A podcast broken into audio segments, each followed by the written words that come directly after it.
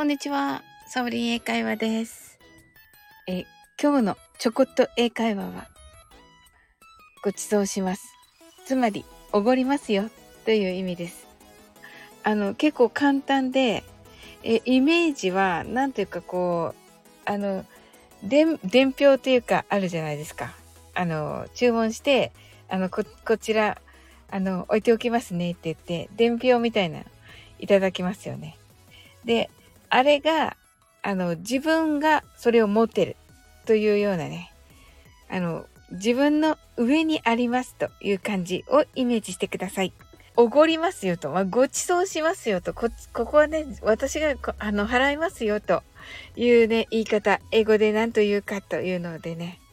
ということで、あの、ご馳走に、ご馳走しますよと、おごりますよというのはね、まあ、伝票が、まあ、自分の上にこう、乗ってる感じをイメージして、はい、これはね、it's on me と言います。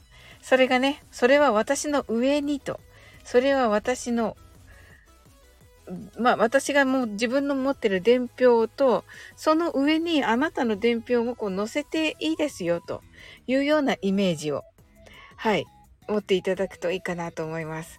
It's on me と言います。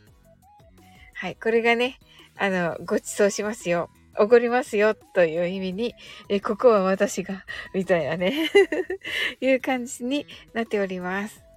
オーファルさんが、伝票を掴んで指鳴らしてチェックと言ってましたって、かっこいいですね。それもいいですね。それも、それでわかりますね。はい。かきかっこさんが、It's on me. repeat after me と言ってます。あ、なるほど。repeat after me に似てますね。似て、似てるっていうか、韻を踏んでますね。はい。ありがとうございました。